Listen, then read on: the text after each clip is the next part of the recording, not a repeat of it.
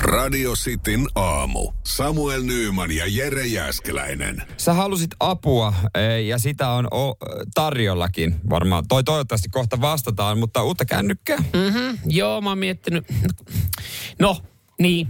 Noissakin on se, että nykyään valikoimaa on aika paljon ja... ja On nuuka mies kun lähtee markkinoille, niin silloin perataan tarkkaan. Mä oon jopa harkinnut, että tarviiko puhelimen maksaa tuhatta euroa. No kyllä siitä se lähtee, niin kuin hyvät puhelimet, sitä mä oon mieltä. Mutta apua olisi. Mm. On nimittäin olemassa tämmöinen kännykän ostajan auttava puhelin. Pitäisikö koittaa? Joo, mä voisin kysyä tuommoisesta yhdestä kiinalaisesta halpismerkistä jotain.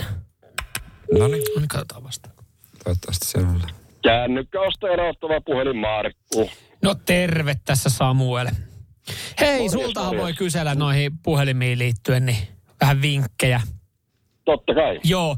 Ö, Tuossa olin kuullut, nähnyt tuommoisen mainoksen tuommoisesta Real Me-mallisesta puhelimesta. Taitaa olla siis, onko tuommoisen Android OnePlusan, niin, niin, pyhä niin, jysäys, voi pyhä jysäys taas. niin onko Ei, turvallinen? Ei, ei mitään täällä. Hei, älä osta koko puhelinta, jos et sä halua niin vähän satsata. Tai, tai hei, kuule, osta kaksi jogurttipurkkia ja niiden väliin pätkä villalankaa. Kiitos, hei. No se nyt varmaan ainakin turvallinen valinta, mutta en mä, Se, en mä nyt ehkä ihan tollasta. Mm. Ei, ei ilmeisesti ki, kiin, kiinalaisia ei suositella. Siis Miten ei niinku mukaan edullisiin puhelimiin saa jeesiä? Ootas, nyt mä kysyn, kyllä olisi hyvä päivittää kanssa. Kännykkä ostaa erottava puhelin Markku. No Jere täällä morjesta.